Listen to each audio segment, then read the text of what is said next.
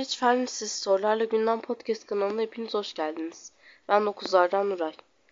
Bugün şiir köşemizde Türkiye Cumhuriyeti'nin en üretken şairlerinden biri olan Fazıl Hüsnü Dağlarca var. Fazıl Hüsnü Dağlarca 26 Ağustos 1914 tarihinde İstanbul'da dünyaya gelmiştir. Süvari Yarbay Hasan Hüsnü Bey'in oğludur. İlk öğrenimini Konya, Kayseri, Adana ve Kozan'da Orta öğrenimini Tarsus ve Adana Ortaokulu'ndan sonra girdiği Kuleli Askeri Lisesi'nde 1933 yılında tamamladı.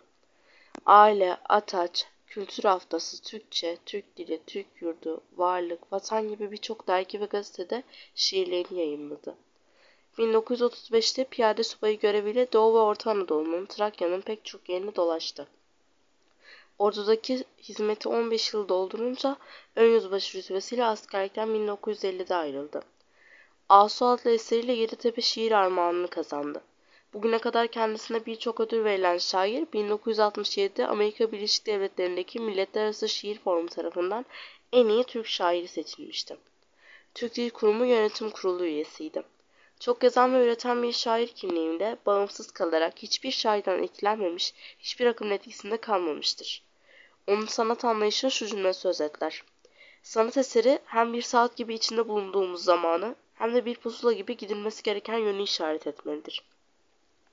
Buradan da anlayacağımız üzere sanat eseri hem içinde bulunduğu zaman hakkında bilgi vermeli hem de gelecekte ne yapılması gerektiğini de e, söylemelidir. Dağlarca 94 yaşında zatürre tedavisi gördüğü hastanede yaşamını yitirdi. Şair Fazıl Hüsnü Dağlarca bu yılın ilk aylarında yaptığı bir röportajda ölümünden sonra Kadıköy'de yaşadığı evin müze haline getirilmesini vasiyet etmişti. Evini Kadıköy Belediyesi'ne bağışlayan Dağlarca, Mühürdar Caddesi'ndeki evinde kendisini ziyaret eden Kadıköy Belediye Başkanı Selami Öztürk'e evinin müzeye dönüştürülmesi için vasiyette bulunmuştu. 20 Ekim 2008'de Karacaahmet Mezarlığı'na defnedilmiştir. Ayrıca 1971 Nobel Edebiyat Ödülü için hazırlanan 90 kişilik aday listesinde Fazıl Hüsnü Dağlarca'nın adının da yer aldığı ortaya çıktı. Şimdi birazdan dinleyeceğimiz olan Kızılırmak Kıyıları şiiri hakkında biraz ön bilgi vereyim.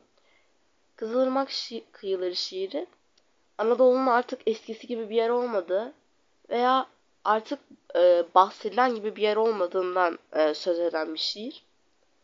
Beni dinlediğiniz için çok teşekkür ediyorum. İsterseniz şimdi şiirimizi dinleyelim. Keyifli dinlemeler.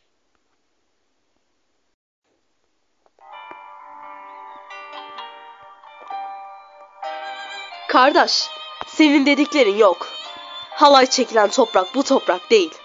Çık hele Anadolu'ya, kamyonlarla gel, kanlularla gel gayrı. O kadar uzak değil.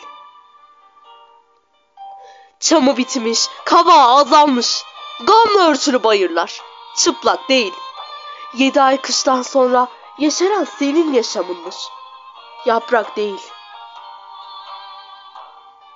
Yersin, içersin sofrasından 300 senedir. Kuvvetlisin ama kuvvet hak değil. Bakımsızlıklarla göçüp gitmiş bir cihan. Mevsimler soğumuş, sular azalmış. Buğday Selçuklulardan kalan maşak değil. Parça parça yarılmış öküz ardında. Parmağı üç pare, tırnağı ak değil. Utanır elin ayağın, korkarsın yakından görsen. Eli el değil, ayağı ayak değil.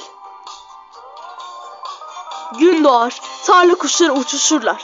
Ağır bir aydınlık, bildiğin şafak değil. Öyle dalmış ki yüzyıllar süren uykusuna. Uyandırmazsan uyanacak değil. Dertle, sefaletle yüklü, siyah leşlerle kararmış, berrak değil. Çağlayan ne, akan kim? Kızılırmak değil. Kardeş, görmüyorum ama hala duyabiliyorum. Geçmiş zamanlar, gelecek zamanlarda parlak değil. Vakte şehadet edercesine yükselmiş, akşam parıltısından bütün zaferler üzerine. Dağlar dalgalanmakta, bayrak değil.''